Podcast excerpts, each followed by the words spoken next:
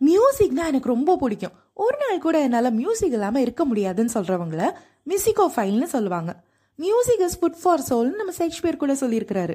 உண்மைதான். மியூசிக் நம்ம மைண்டை ஹாப்பியாக வச்சிருக்கிற மாதிரி it also heals a soul physical ஹீலிங்க்கும் mental வெல்னஸ்க்கும் இருபதாம் நூற்றாண்டுலேருந்து மியூசிக் தெரப்பின்னு ஒரு படிப்பே உருவாகி மியூசிக் தெரப்பிஸ்ட் ஆகுறதுக்காக ட்ரைனிங் எல்லாம் கொடுக்க ஆரம்பிச்சிருக்காங்க.